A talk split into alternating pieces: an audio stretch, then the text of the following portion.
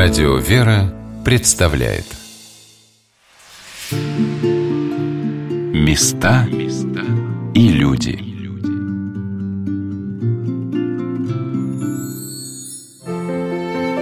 Что такое духовная жизнь?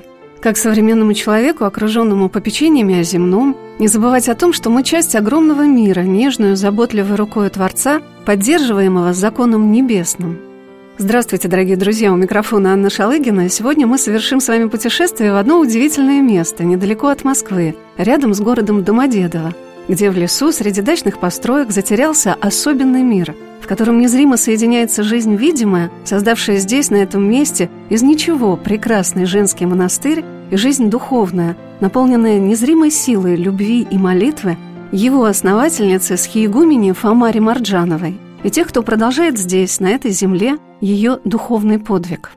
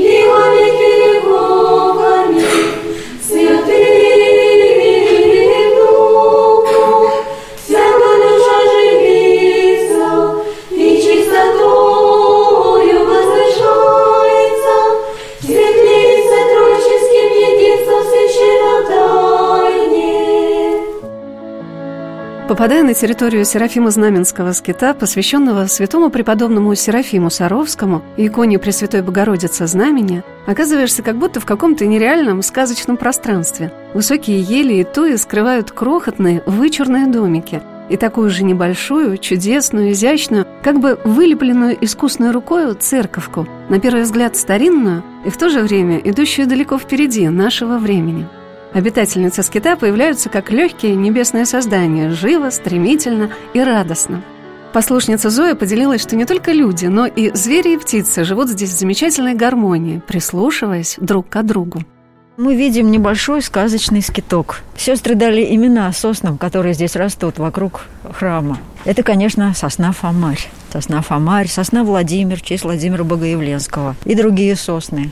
Они слушают пение сестер, очень серьезно задумавшись. Вообще пение сестринское любит всякое зверье, которое охотно живет в скиту. В скиту есть белочки, ежики, которые приходят семьями сюда. Но есть наши родные кошки, они тоже любят храм. Одна кошка очень болела, но она часто приходит к храму, и поэтому она совершенно выздоровела. Ветеринары сказали, что она очень плоха, но кошка выздоровела. Она такая особенная. Здесь много птиц, и когда наш сестринский клирос поет громче, они тоже начинают петь громче. Поют они в ритме наших песнопений. Поэтому это очень естественное место, где домики словно бы вырастают из земли, как будто они живые существа. Тем более, что каждый домик имеет свое имя. Перед нами небольшой домик апостола Филиппа. Филипп – один из самых юных апостолов, друзей Христа. А вот домики Петра и Павла. Это Андрей Первозвонос. Дальше апостол Фома, тоже молодой, со своим известным нам характером. Он был удивительным правдолюбцем, правдоискателем. Дальше у самой матушки Фомари домик во имя Иоанна Богослова. Это апостол-евангелист, домики апостола Матфея, Симона Канонита. В общем, все 12 его ближайших апостолов здесь. Митрополит Московский священномученик Владимир Богоявленский, освящавший скит в октябре 1912 года, сказал, что он считает себя счастливейшим из людей, потому что Господь привел его осветить чудный храм и побывать в уголке, напоминающем земной рай. Храм ваш к Богу зовет, от скита веет таким благодатным миром и спокойствием, что душа радуется, забывая все горечи и невзгоды. Настоятельница епархиального женского монастыря Серафима Знаменский скит, игуменя Иннокентия Попова, рассказала о впечатлениях от храма современных паломников.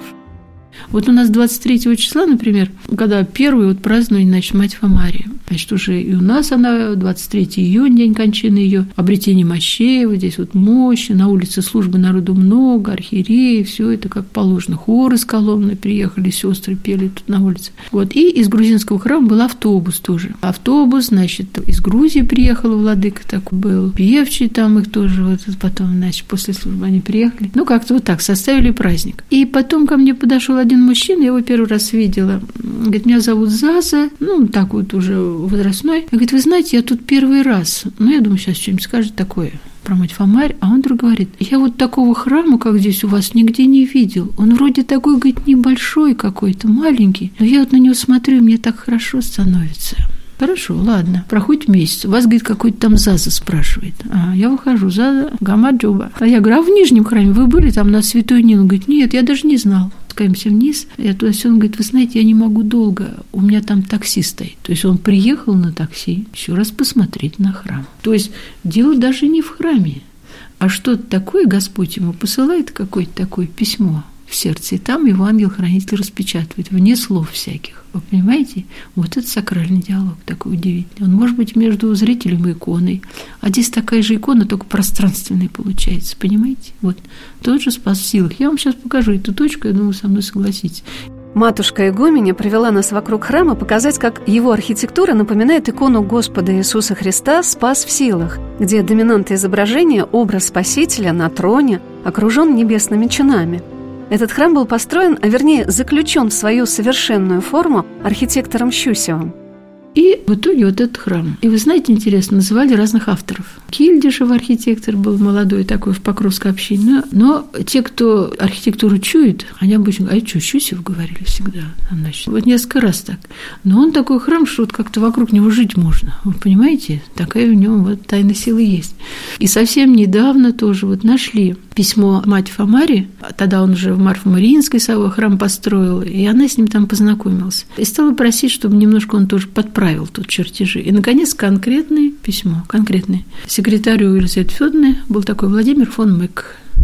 И она ему пишет, что Щусев подправил, вместо часовни у нас теперь маленький храм, и архитектор Стежинский не против этих поправок. Вот. Ну, такой интересный момент. Так что в Московской области вот есть у нас с вами такой вот прецедент. Наш разговор о создании Серафима Знаменского скита и монастырского храма состоялся в том самом домике, где жила основательница этой обители, матушка Фомарь.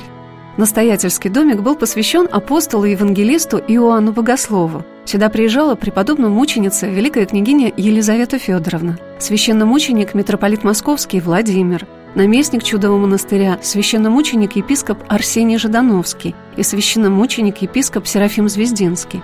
Матушка, показывая фотографии на столе, обратила наше внимание на удивительное внутреннее сходство с Хиегумени Фомари, которая в декабре 2017 года была канонизирована Русской Православной Церковью с преподобной мученицей великой княгиней Елизаветой Федоровной. Что, может быть, особо подчеркнет их близость? Вот такие внешне очень разные, надо думать. Матушка 150, Елизавета Федоровна, наверное, там 170 была. Ну и такие, это такая, так сказать, северянка, это южанка, внешне очень разные, как бы, вроде бы. Ну вот посмотрите, два портрета их стоят. Вот мы специально поставили. Матушки, вот у меня почему такое предчувствие, что здесь уже после смерти отца, может быть, где-то районе 13 лет ей. Елизавета Федоровна еще до замужества, ну, 18, может быть, 19, ну, где-то так вот они. И вот интересно, кто-то однажды сказал, а это кто? Я говорю, Елизавета говорит, а как они похожи? То есть они не то, что там носами похожи, вот какой-то это внутренний посыл. Чувствуете, да, такой вот этот полетность внутренний. Вот уже видно, что эти люди должны где-то пересечься, конечно. И, в общем-то, скид строили вместе, в каком был замысел общий. Елизавета Федоровна есть выражение «наш скид». Замысел был общий, что от сестер милосердия, кто захочет, пойдет сюда в скид на монашество уже потом. И вот интересная такая черта, вот недавно нашли в архиве, и такой момент. Значит, по-старому это 9 сентября, по-новому получается 22 сентября 17 год. То есть вот остался месяц до Великой революции, да, уже февральская отгремел. И вот Елизавета Федоровна, ее батюшка это Митрофан Серебрянский, отец Владимир Востоков, он в этом ареале, так сказать, жил тоже очень много. Едут они сюда, через Ям, там на крестьянских подводах, значит, мужички их подвозят, едут сюда в Скит. Чтобы побыть как бы вот эти страшные дни, как они пишут, в тишине вместе, вот этой совместной молитвой друг друга поддержать. То есть вот это лишний раз, наверное, подчеркивает действительно их близость. То есть когда в минуту страданий и скорби и, можно сказать, предсмертной тоски, конечно, необходимость была такая вот увидеться, помолиться вместе, это особо подчеркивает, конечно, их близость. Мы стояли с матушкой Иннокентия перед прекрасным портретом схиегумени Фомари, который художник Павел Кори начал писать после возвращения ее из ссылки, как один из этюдов к своему масштабному полотну «Русь уходящая». Портрет тут перед вами очень известный в ряду портретов Павла Дмитриевича Корина – но исключение в том, что, во-первых, вот вы видите, Павел Корин, 35-й год, это самый исход 35-го, 36-й, Машка в 36-м году уже скончался. То есть буквально последние месяцы ее жизни. Но это те времена, когда идет безбожная пятилетка, и писать вдруг такой портрет, это было очень крупной заявкой, конечно. И вот кто-то описывает, что приходит к матушке в гости, был маленький домик в Перхушково, где они доживали вот уже, она была среди близких людей ей, то есть в этом плане все было благополучно, только уже не было здоровья. До того, что уже она и голос потеряла. Она всегда, легкие были слабые, все-таки южане, тем более лес, все-таки сыр, очень каменное помещение. И уже в ссылке в Иркутской области уже чехотка в открытой, видимо, форме была она, значит, горловая чехотка у нее была. И она в какой-то момент потеряла голос и говорить даже уже не могла. И вот она, возможно, уже сидит здесь, ну, так, ну, несколько напряженно, конечно, физически видно. Возможно, в руке в правой зажат даже платок, скорее всего, потому что бьет кашель и кровь уже идет. Она пишет, например, где-то январское было письмо, по-моему, 36 -го года. У меня 39, мысли немножко путаются, так хотелось бы много сказать, но мысли путаются. Но я, говорит, по-прежнему бодра, какой ты меня и привыкла видеть. Вот, видите, это же монаха. Матушка Иннокентия сказала, что это внутренняя сила и духовная красота схиегумени Фомари отражалась в ней самых первых шагов по духовному пути. И неудивительно, что такой великий пастырь, как святой праведный Иоанн Кронштадтский, увидел в ней будущую подвижницу и молитвенницу как бы во христиана личность проявляется, личностная особенность, безусловно, у каждого свое, и свое призвание, своя роль, что ли, в истории получается так. И вот матушка сейчас, вот скажем, ее канонизировали, да, а вот смотрите, то есть она для грузинцев, она вот, ну, такой, ну, ценность такой духовную представляет, и для русских людей, то есть уже вне этого.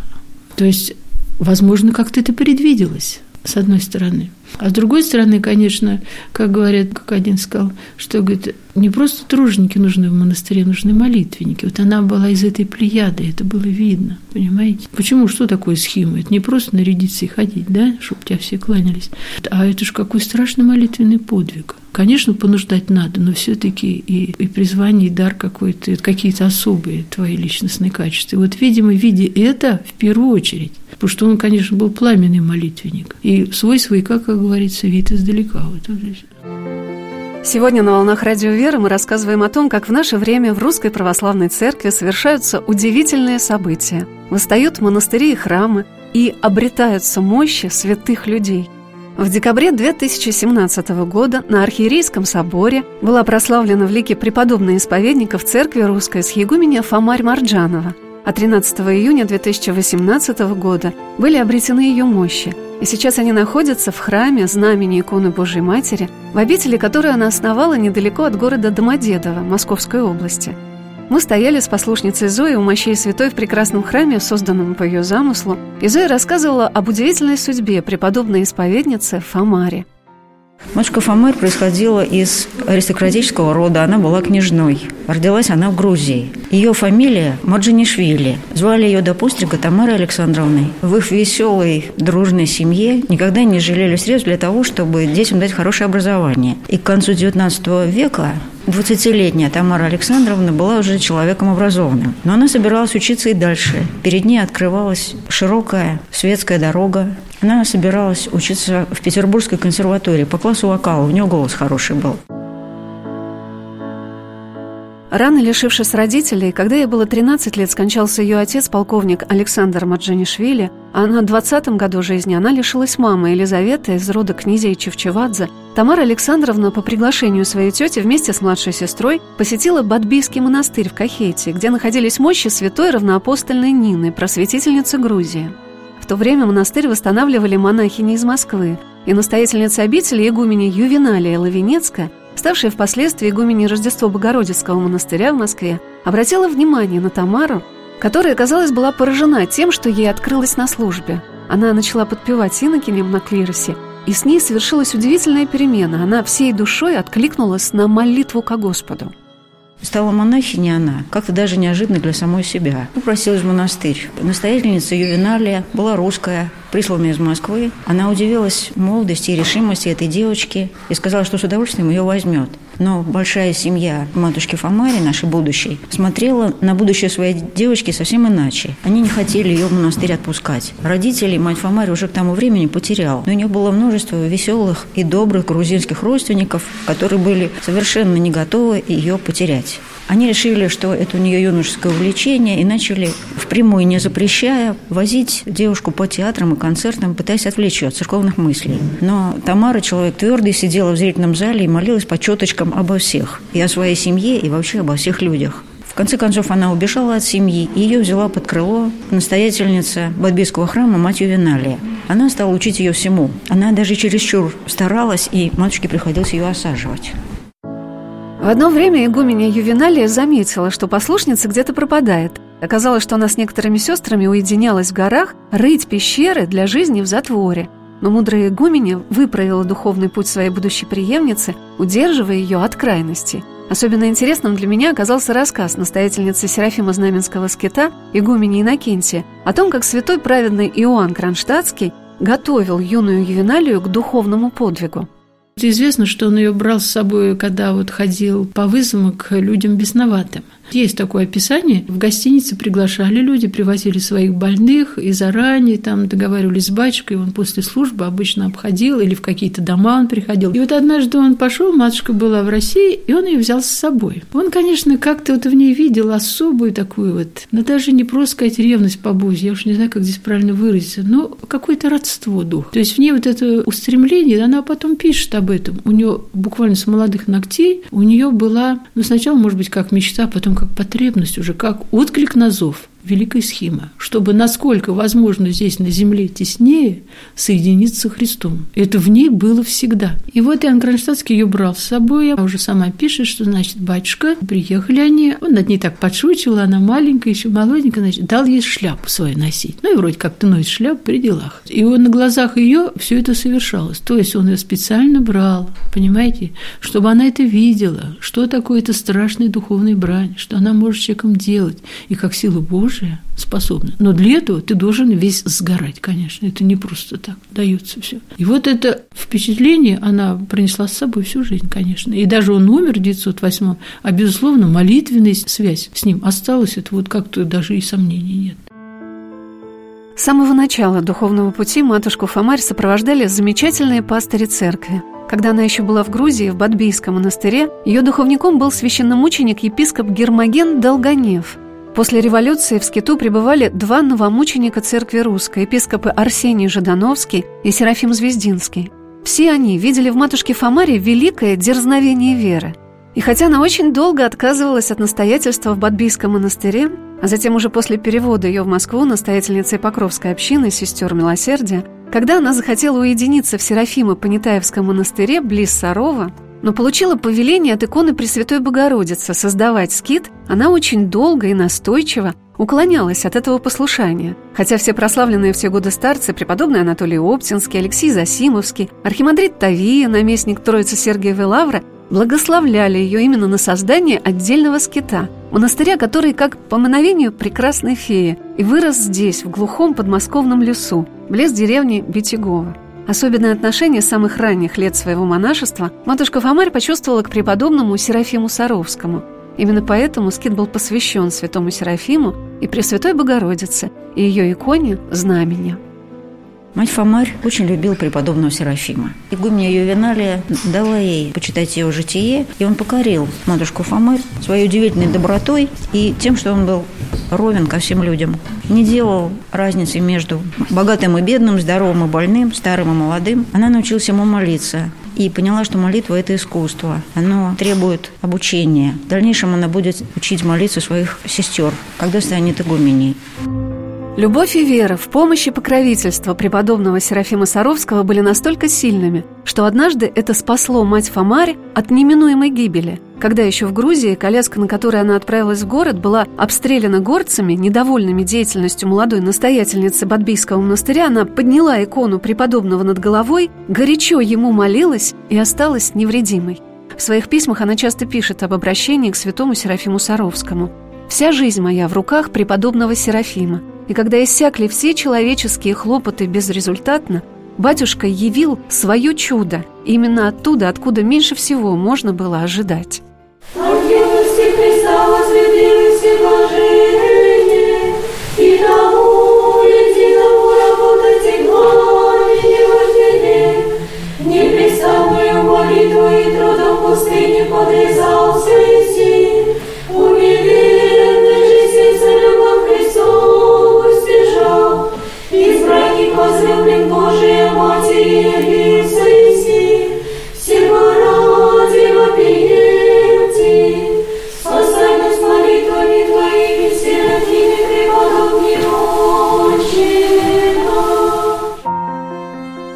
настоятельница Серафима Знаменского скита игуменя Иннокентия Попова рассказала, что все в обители совершается при незримом присутствии матушки Фомари, и многое случается при этом чудесных событий – которые укрепляют их в своем служении. Вот однажды мне пришлось почувствовать, ощутить, я не знаю, как сказать. В общем, трудный был момент, там что-то все болеют, опять же. И мы попали на Усачевке, вот по больницам ходили и зашли в музей Корина. Тогда он еще действующий был. Зашли, вот где портрет. У нас-то здесь копия техническая, конечно. Зашли, какие-то цветочки. Я, по-моему, подхожу к этому портрету, и вдруг вместо вот того, что я хотела, как такой, знаете, недовольный изнутри у меня голос, вот изнутри прям как крик души совершенно некорректируемый, как сказать, никаким приличием. Вот.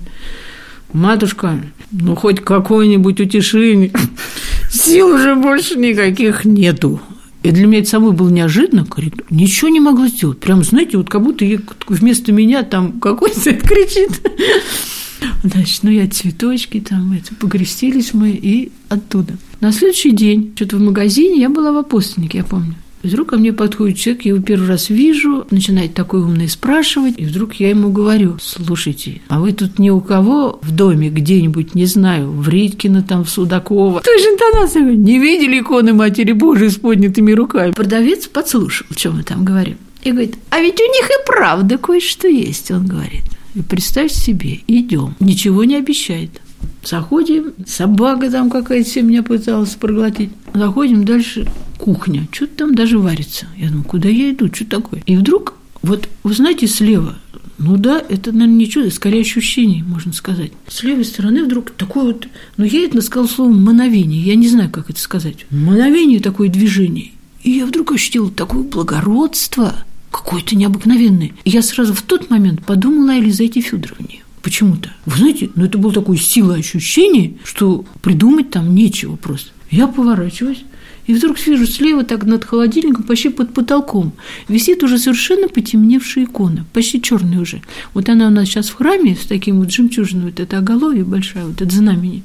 И в глазах как бы вот последний луч надежды уже угасает. Вот что ли как-то так. Я говорю, а откуда это у вас? А он мне говорит, ну, это вот у меня у жены, мать была, тетя Шура, говорит, вот, ну, то есть икона из скита явно была, понимаете? Она тут и санитаркой работала, видно, еще до этого ходила, молилась тут. В общем, эта икона так или иначе попадает к ней. Потому что когда их отсюда стали выгонять, они сначала вот на хутор там в сарае, а потом и оттуда их. Что могли, они с собой выносили. И какие-то иконы они с собой унесли. И где-то через год столетие Серафима Саровского, архиерейская служба у нас такая, значит, Пошел крестный ход, мы тут с этой стороны идем, а из угла, значит, идут эти родственники с этой иконой, как в сказке. И она на солнце, она заиграла, глаза эти бездонные, кроткие глаза необыкновенные. Тут такое было у всех воодушевление, короче сказать. Вот. И пользуясь моментом, Царство Небесное этой тете Шури Беляве, которую икону смогла сохранить, она ее хранила по-своему, конечно, там к празднику маслицем мазала, чтобы она сияла, а потом это масло слоями все это. Вот. Но удалось ее привести в порядок. Она не в технике не икона, а как живопись, на доске прямо она. Лик, возможно, нестеровский, конечно. Эта икона теперь расположена напротив раки с мощами преподобной исповедницы Фомари. Все приходящие в монастырь с неизменным благоговением прикладываются к святой, прославление обретения мощей которой состоялось в наше время. В июне прошлого года это тоже так чудесно и удивительно для нас. Матушка Иннокентия рассказала, как проходило это событие – обретение мощей с Егумени Фомари на Введенском кладбище в Москве. Как это происходит? Скажем, вот немецкое кладбище. Значит, какая подготовка? Значит, если будут мощи обретены, куда их положить? Значит, как бы первый такой вот момент. Вся земля должна выниматься, все это должно потом вот перетряхиваться, ищут там все, как и чтобы ничего, ни, ни единой йоты не сутратьте. И сестры должны читать псалтырь. А там дальше, значит, уже рабочие копают, значит, владыка наблюдает, там кто-то еще помогает, батюшки были, комиссия. Отец Владимир Воробьев был, ректор Тихоновской, да, университета. Он стоял несколько часов, молча наблюдал за этим всем происходящим. Но мы все ждем, ждем, уже три метра. Археолог уже с моей пот вытирает, пожилой человек. Потом остановка. В очередной раз советуются, я смотрю, руками все разводят. И тут вот отец Владимир как раз говорит, глубже копайте, произнес. Куда глубже, там уже выше роста человеческого. Но он так это как-то уверенно, видно, он уже не первый раз присутствует так вот. Значит, давай глубже. И тут получается так, находит, начинает находить деревяшечки, куски дуба. Ну, всего же, значит, крышка гроба, да? Куски дуба. Потом находит матушкины тапочки маленькие, у нее там детский размер практически, поясок. И опять пошли досочки. Получается, что дно гроба. А где же матушка Фомарь? Матушка Фомарь отошла ко Господу 23 июня 1936 года. Она жила с несколькими монахинями в подмосковном поселке Перхушково. Отпевание совершил духовник Серафима Знаменского скита, епископ Серпуховский Арсений Жидановский. Где-то всю последнюю неделю владыка Арсений был. Он, конечно, не мог свободно перемещаться, но как-то вот тайнообразующий, он там был около матушки, причащал ее каждую ночь, всегда был рядом. А гроб был типа вот как у Серафима Саровского гроб-колода, такой с накладочками, так вот. Матушка все в нем книжки держала. И владыка говорит, давайте еще положим ящик. Но ящик был тоже дубовый, таких, видно, мощных досок. Как он это предвидел, что, потому что иначе бы, конечно, все раздавило, потому что там песок с глины сырой такой, немецкое кладбище, но Москва, там это деревья, корни, вот так все, это одно захоронение, другое тут же, и там с 16 века хоронят. И то, что он нашел, это вот видно были доски ящика, потом вот ее какие-то личные вещи они положили, и только потом уже это вот начинается эта крышка гроба, второй слой получился. Вот, и дальше уже, значит, вот обретали вот уже голова ее, там уже позвонки. Работает медицинский эксперт при этом, прямо тут же рядом, в соседней территории, все это она моментально там, и тут и компьютер ей помогает, и все она там это раскладывает. Вот. И дальше почти мешков 30 вот это всего остальной земли, что вынули, огромные мешки такие были, вот это все мы повезли сюда. Мне запомнился один чудесный случай, который произошел в монастыре после обретения мощей преподобной исповедницы Фомари.